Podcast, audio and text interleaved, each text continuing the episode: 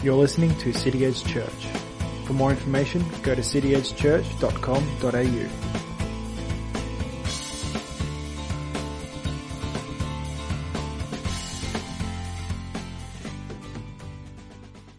Father, we, we thank you for the words, Lord, on Ian's heart, Lord. Lord, we thank you for this series in Ephesians he's doing, Lord. We thank you for, for that your word is living, Father. It's life, Father, that it brings life to our, our souls, Lord. We, we thank you that your word goes out, and does what it, you've set out to achieve, Lord. It never comes back void. So I just pray, Lord, that as we listen, Lord, to the words that you've given Ian, Lord, we pray that it would um, grow in our hearts, Lord. Would it mold our hearts, Lord? Would you bring change where change is needed, Lord? And, and help us to be able to continue to grow to be more like you each and every day, Lord, and, and use these words. Lord, would you bless him as he brings it, Lord, and, and give him confidence as he shares, shares in this message, Father. Amen. Amen. Thanks, Mike, and uh, great to see you all here, and welcome to our visitors, some who we know and some who we've only just met this morning. Glad you could join us. Um, before I get started, most of you know Merrily leads our worship team on a Sunday morning and obviously not here this morning. Um, she does a fantastic job of leading our team and leading us to lift up our voices in worship to the great King and our Saviour, Jesus Christ. Um, but even when she's not here, she does a great job of leading us because she chose the songs this morning and they tie in with my message so well. and she didn't know what I was preaching. I mean, she knew it was Ephesians 1, but she didn't know specifically what I was preaching. And uh, so what she chose for us to sing this morning laid a foundation for what I'm about to share. Last week we started a look at a mini-series through the book of Ephesians and we started off in the book of Acts actually, 18, 19 and 20 primarily uh, to lay the foundation of what uh, what Ephesus, the city of Ephesus, was about, what the church, how the church was founded, uh, the problems it faced, the challenges in the city of Ephesus. And this week we continue with the first chapter of Ephesus. And my goal is to get through one chapter every week, which will be a real challenge for me, as most of you know. Um, and it'd be no secret to many of you that I love the book of Ephesians. It's one of my favourites, and I've recommended it many, many times as medicine for whatever ails you spiritually. And especially the first couple of chapters. Um, if I've ever prayed for you, if I've ever talked to you about struggles that you have as a, as a Christian, there's a good chance that the prescription I've written out for you is to read Ephesians. And to read it not just once, but to read it morning, noon and night to read it for a month. In fact, don't even read the rest of the Bible, read Ephesians three, four, five times, six times, ten times a day and get that medicine into you. If you're battling doubt, if you're fighting demonic attack, if you're questioning God's love for you, if you're wondering whether you can keep going as a Christian, facing the pressures and the opposition uh, that you face, there's a good chance I'll tell you to read Ephesians and Ephesians 1 and 2 especially. In fact, sometimes I feel a bit like a broken record, as if that's the only prescription I have. But then I wonder whether a doctor ever feels like a broken record when he prescribes the same medicine for bronchitis or diabetes or high blood pressure. If it works, why wouldn't you prescribe it? I'm convinced one of the problems that Christians face in their struggle to maintain their faith is that they don't understand what God has already done for them and already done in them. And so they try to do things in their own strength, things they're just not designed to do on their own. And as a result, they get frustrated, they get burnt out, they get disillusioned, and they give up on Christianity because it just doesn't work. I've been through some of those struggles myself where I've tried to do things in my own strength that really God has done for me and in me. Maybe they feel crushed by a constant demonic attack or maybe the pressure from the culture around them is just too exhausting to keep on struggling. They know the Bible says that the devil has been defeated. They know it says that Christians are overcomers. But that must be other Christians. That must be better Christians than me. That must be stronger Christians. I'm not an overcomer. But these things should not be. When we try to live our Christian life without understanding what God has already done for us in Christ, it's like bringing a knife to a gunfight. We're overwhelmed by what seems to be the enemy's superior firepower. But the truth is that we Christians actually have the superior firepower. We've come to this gunfight with cannons, with bazookas, with rocket launchers, with tanks, with fighter bombers, with aircraft carriers. We are not undergunned. The reason we're not undergunned though is not because of anything in ourselves, it's precisely because of what God has already done in us in Christ. Ephesians will tell us about our armoury, about the weapons of our warfare. It'll tell them, when we get to chapter 6 especially, about how to use them. But Ephesians begins for us by laying a foundation for us that informs us about our armoury. And this armoury contains both offensive and defensive weapons, and some of you obviously will immediately think of the armour of God in chapter 6, and that's certainly part of it, but it's not the total sum of it. Ephesians opens with a list of what God has done in Christ for us. And it's on this foundation of what God has done in Christ for us that the whole message of Ephesians is built. So Paul starts the letter in his usual way with a, a, greeting, Paul, an apostle of Christ Jesus by the will of God, to God's holy people in Ephesus, the faithful in Christ Jesus, to the saints in Ephesus, most translations would put that, the faithful in Christ Jesus. So Paul in his opening and greeting addresses the faithful saints who are in Christ. We see this idea of being in Christ another 10 times in this first chapter and 21 more times in the rest of the book. That's an average of once every five verses. So you might conclude that this idea of being in Christ is a fairly important theme in Ephesians. And you'd be right. I'll talk a little bit more later on what it means to be in Christ. But it's because we are in Christ that we're called saints. To be a saint is to be placed to be united to Christ, to be placed in Christ, to be made holy in God's sight. One of the funny things about the Christian life is that God declares us to be holy even while he works in us to make us holy. So he says you are holy and then he works to make you holy after saying you are holy. Strange thing to get your head around. Ephesians tells us that we are not only empowered to be holy, but we're expected to be holy as well. And we're expected all the more in an increasingly dark world to be holy. He goes on in verse 2, grace and peace to you from God our Father and the Lord Jesus Christ. And then we continue on, verse 3, right through to verse 14. Paul writes one continuous sentence. There's no punctuation, there's no commas, full stops, grammar. Um, in Greek, it's 202 words, one long sentence. And he piles one incredible thing that God has done for us on top of another. And you can almost hear his excitement, his passion, his astonishment at what God has done for us. It's almost like he trips over his own words. He's just flowing out of him faster than he can get it out. So we'll read it in one block as Paul wrote it, but as we read through it, there's a number of things to keep your ears open for. Firstly, listen to all the in Christ references, the in Him, in the beloved, those types of references. Listen for all the different things that God has done for us.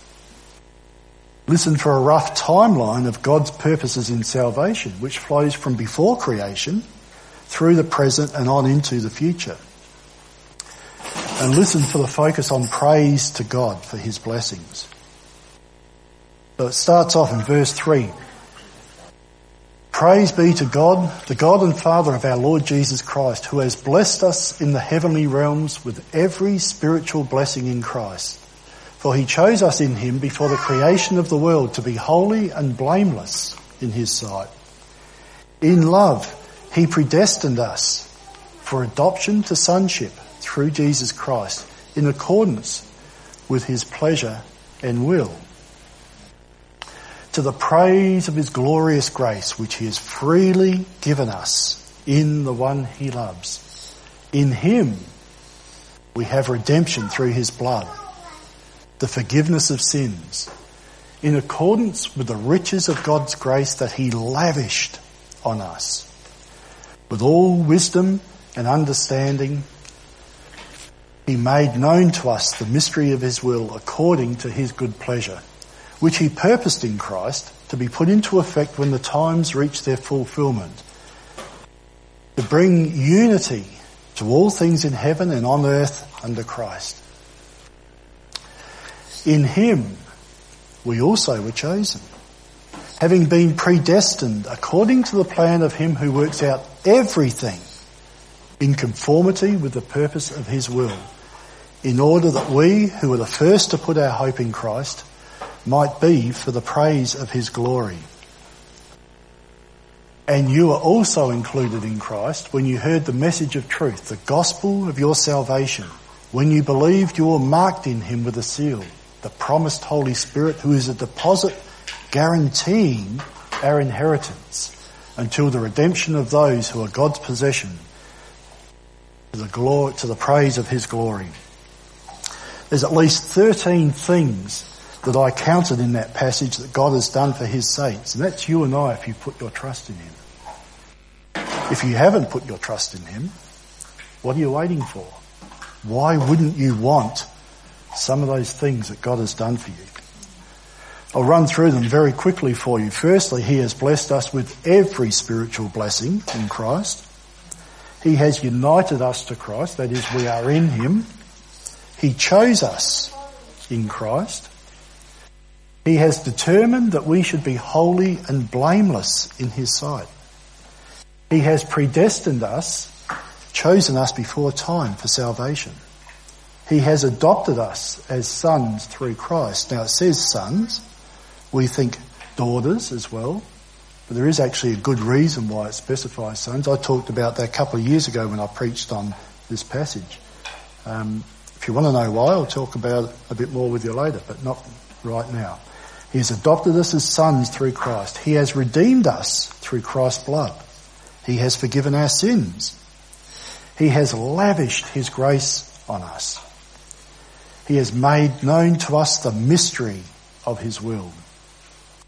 He has provided an inheritance for us in Christ. He has sealed us with the promised Holy Spirit in Christ and He has guaranteed our inheritance that's 13 things I came up with in that list. In uh, 11 verses, I think it was. We don't have time to go into what each one of these means today. If we did, we could easily be here for the rest of the year. You could preach three or four weeks on every single one of those and fill up a whole year. But there are a few things we need to note about this list. All of the work has been done by God. We're not responsible for any of it. Not a scrap. The list is not the total sum of the things that God has done for us, but even if God never did anything else, you'd have to think that's enough. None of it could we have done ourselves, even if we wanted to. That fact alone tells us much about God's great love, His mercy, His grace towards us. He didn't demand that we do things that we are beyond us. Instead, He worked it in us Himself. And notice how much of it is related to being in Christ. Ten times in those 12 verses, Paul refers to the saints being in Christ, in Him, in the beloved. So let's go back and have a quick look at a few other things in that passage. In uh, verse 4, it says, just as he chose us in him before the creation of the world to be holy and blameless in his sight. In love he predestined us for adoption to sonship through Jesus Christ in accordance with his pleasure and his will. It's God's pleasure. It's his delight to treat us as sons. He doesn't treat us as servants.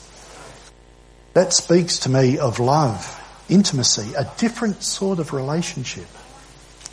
What religion is there any, anywhere in the world where a holy, pure and righteous God takes delight in welcoming his enemies into his family and treating them as sons? Not Islam, not Hinduism, not Buddhism, not Wicca, not the Ephesian, uh, Ephesian religion, the worship of Artemis, not the world systems. None of those delight in welcome, welcoming enemies as sons and treating them as sons. And it goes on in verse 7. It tells us, for this reason, sorry, gone a bit too far here.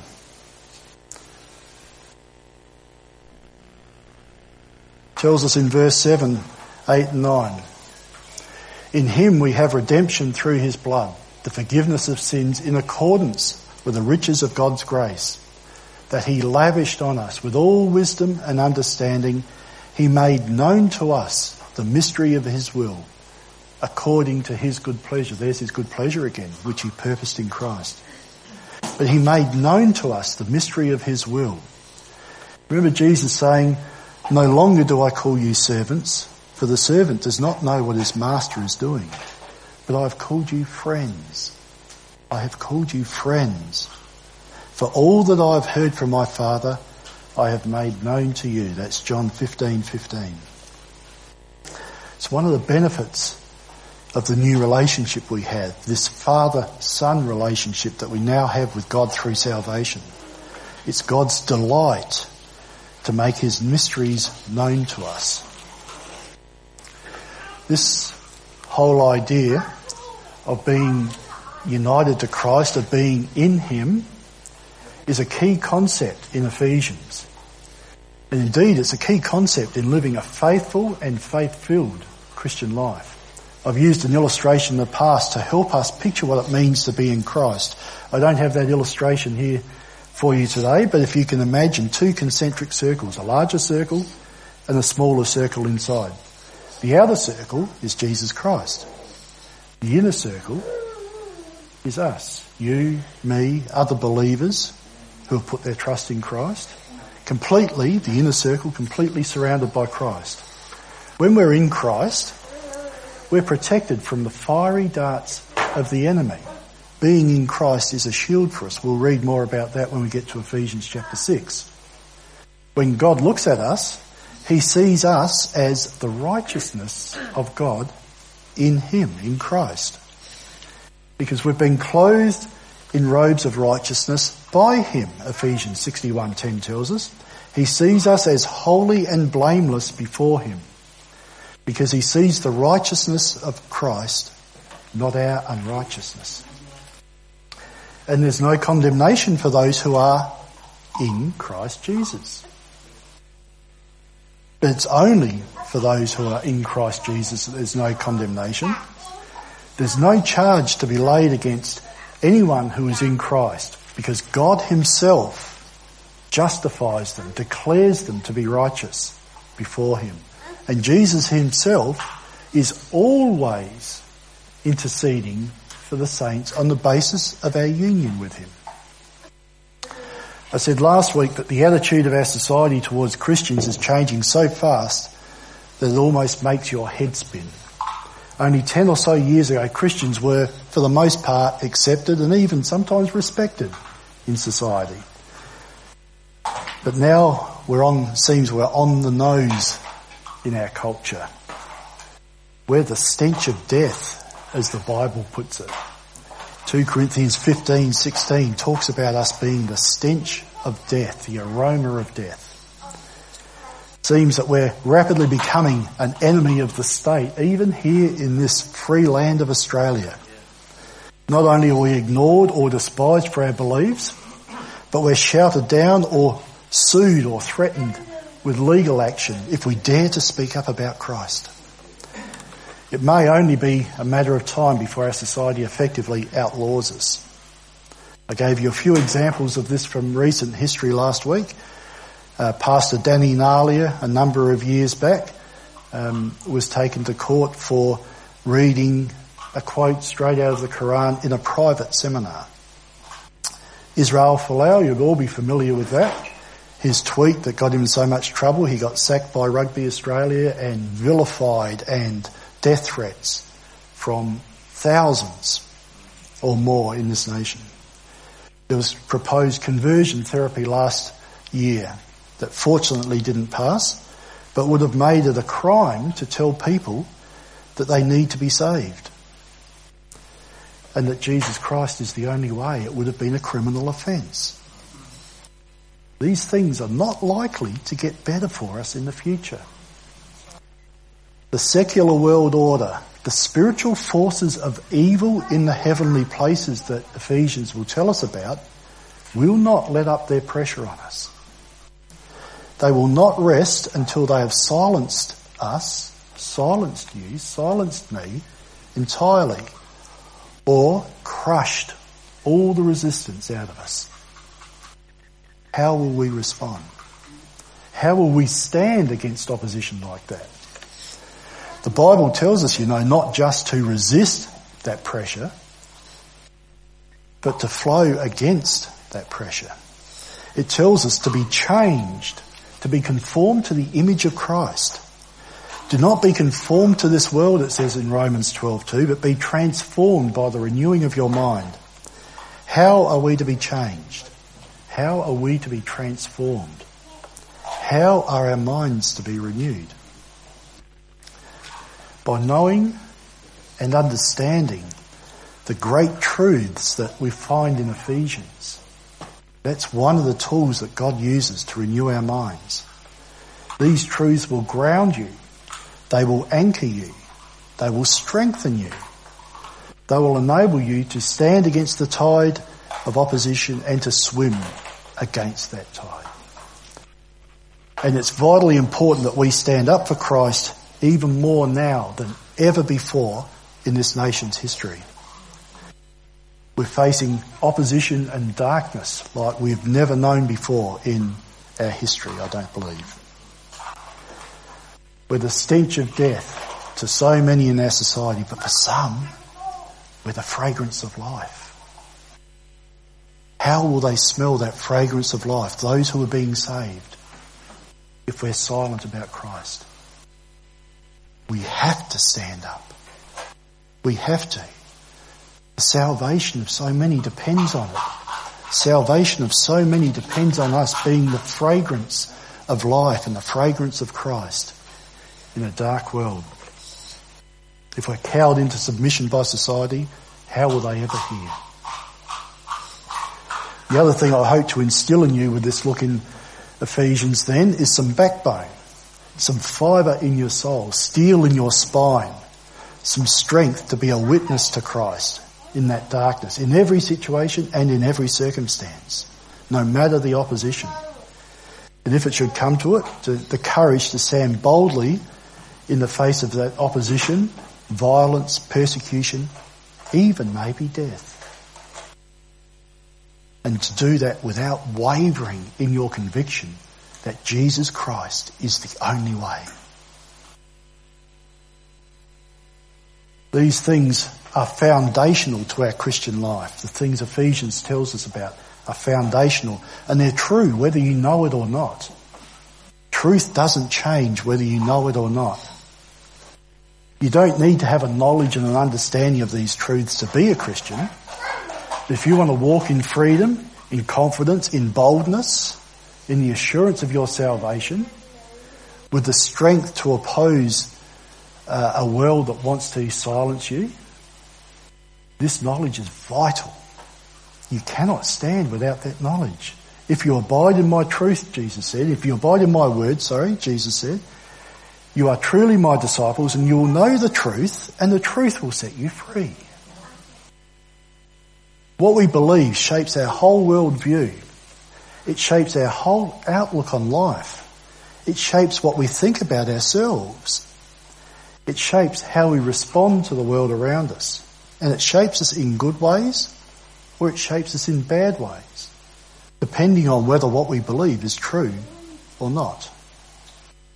A friend of mine is fond of saying, it is the truth you know that will set you free. That effectively sums up what Jesus said in abide in my word. The Bible is the word. Abide in it. That's how we come to a knowledge of truth that will set us free. And as we abide in that word, that knowledge will increase and it brings freedom. Ephesians 1:15 tells us, For this reason, because I've heard about your faith in the Lord Jesus and your love for all God's people, I have not stopped giving thanks for you, remembering you in my prayers. What should give us greater delight than to hear of the faith of other believers? Everyone we hear about, every single one, whether it's a friend or a stranger, is another brother or sister in Christ. It's another person who has God in, who God in his infinite love and mercy has chosen to deliver from the bondage of sin and, and enter into eternal life. It's another person we get to celebrate with on that great and glorious day when the Lord comes again for all his saints. Everyone we hear about is another example that God's kingdom is advancing and will continue to advance. Every salvation is evidence that God is still faithful, that God is still merciful, that God is still gracious and loving and powerful. Every salvation is evidence that Jesus Christ has truly defeated death, sin and the devil. No wonder Paul did not cease to give thanks. Truths like that are too wonderful to just pass by. I hope you get excited when you hear about salvations, when you hear about the great thing God is doing. It's the greatest miracle of all, to be turned from death to life. It was a constant source of delight for Paul and a constant reminder for him to pray that God would continue to reveal himself to them and to build faith in them. Verse 16 tells us, I have not stopped giving thanks for you, remembering you in my prayers. I keep asking that the God of our Lord Jesus Christ, the glorious Father, may give you the spirit of wisdom and revelation so that you may know him better. And it goes on in verse 18. I pray that the eyes of your heart may be enlightened in order that you may the hope to which, know the hope to which he has called you, the riches of his glorious inheritance in his holy people, his saints, and his incomparably great power for us who believe. That power is the same as the mighty strength that he worked, he exerted when he raised Christ from the dead and seated him at his right hand in the heavenly realms, far above all rule and authority, power and dominion, far above every name that is invoked, not only in the present age, but also in the one to come. And God placed all things under his feet and appointed him to be head over everything for the church, which is his body, the fullness of him who fills everything in every way. How often, brothers and sisters, do we pray for other Christians, for the church down the road, for the believers in China and in Afghanistan and in Iran and in South America? How often do we pray for them that God would reveal himself to them? That he would do his work in them, that he would do his work through them. All through this letter, we see the same thing. We are all part of one body. We are all part of the same body, the church, which is Christ's body. It's the church that is the fullness of Him who fills everything in every way. And the church, you and I and all believers have a vitally important role to play in God's plan. That's an important thread that runs all through Ephesians as well. This idea that all believers, regardless of where they live, regardless of what race they are, what language they speak, how old or how young they are, how new to the faith or how solid and established, regardless of their income or their social status, we are all part of the one body, the same family. They are genuinely brothers and sisters. I commented last week that the church of Ephesus was made up of Jews and Gentiles together. That was unusual in those days. It's probably unusual in these days too. But it was especially unusual for the Jews. The Jews despised the Gentiles.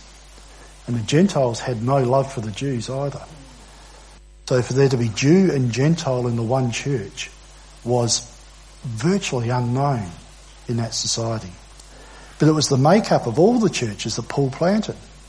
He told us back in verse 10 that in the fullness of time, God will gather together all things in Christ in one, both which are in heaven and which are on earth. One day, there will be perfect unity amongst the people of God. The church today is a pointer to that time. Church is imperfect, we all know that. Churches hurt people. Churches stray from teaching truth.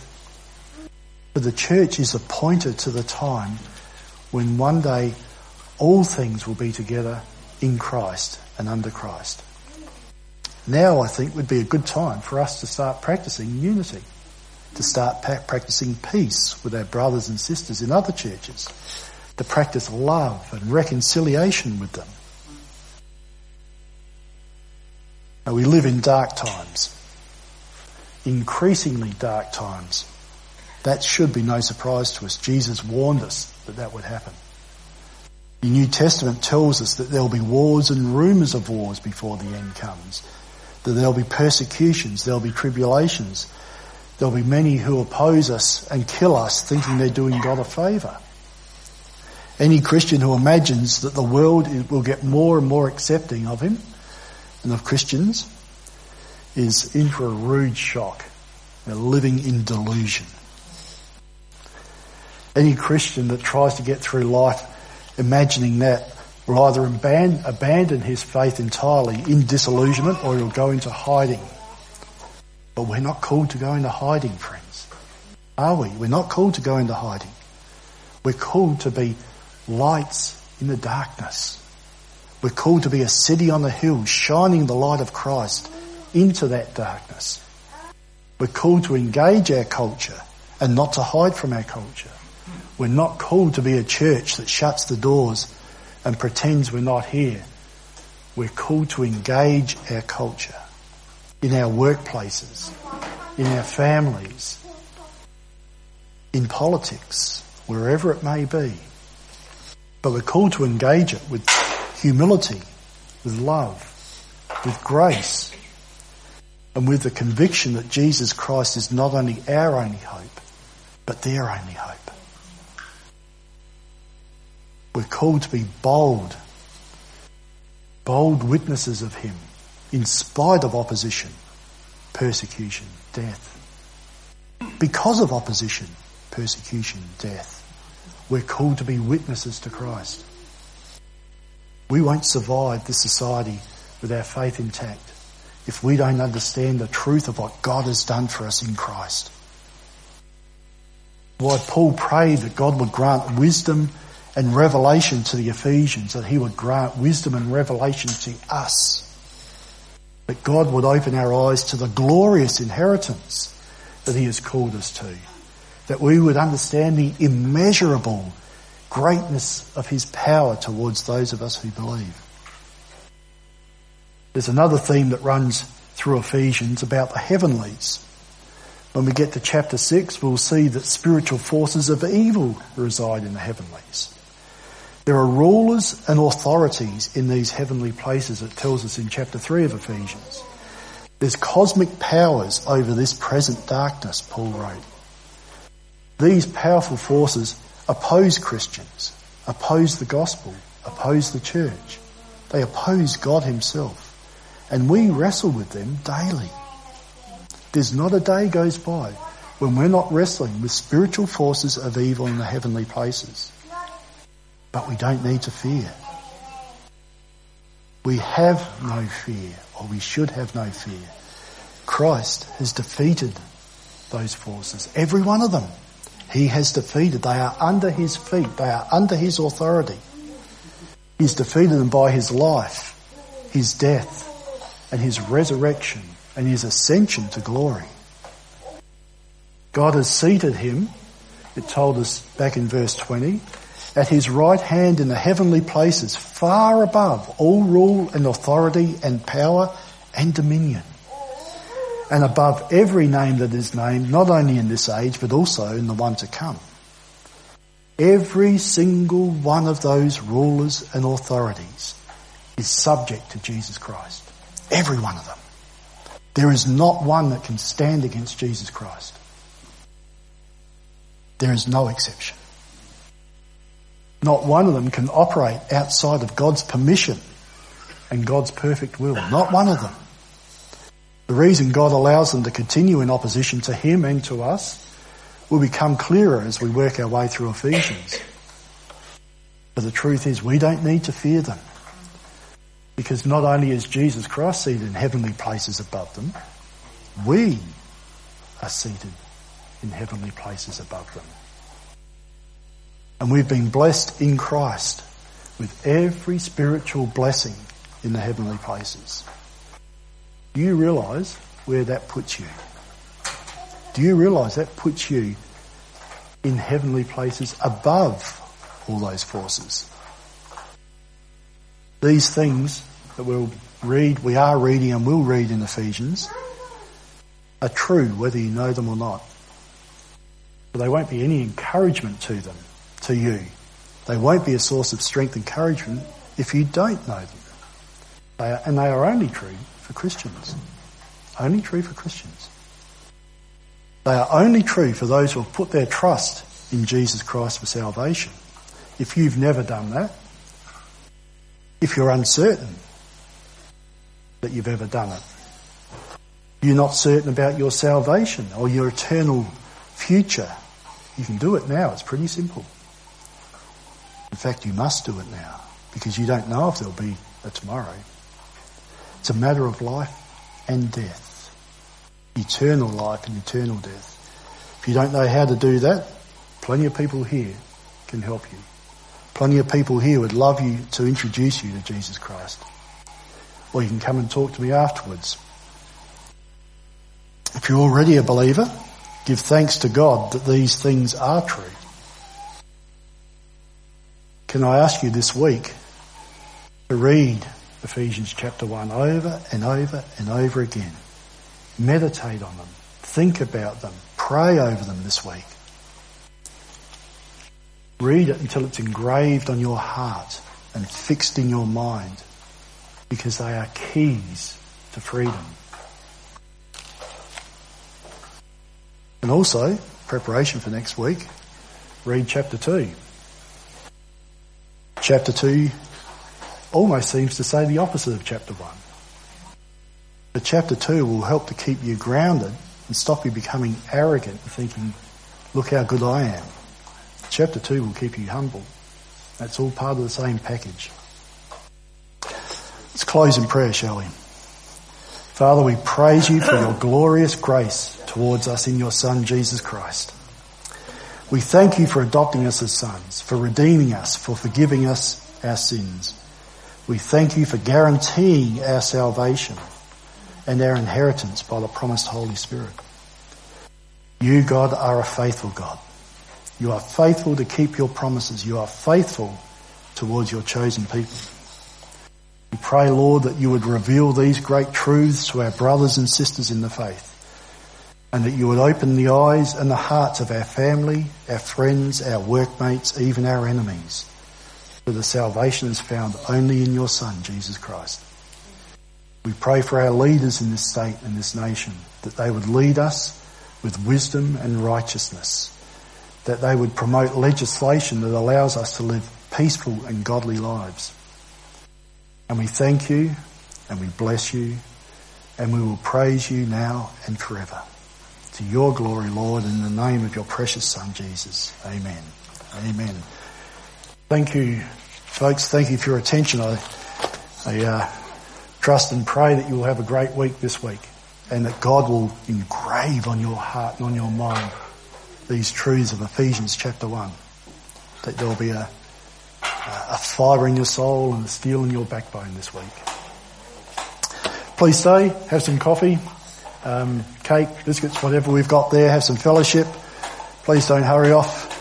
Thanks to our visitors for joining us today. We uh, love to have you back sometime next week and on into the future. And uh, God bless you all. Have a fantastic week. Till we meet again. Thanks for listening to City Edge Church. For more information, go to cityedgechurch.com.au.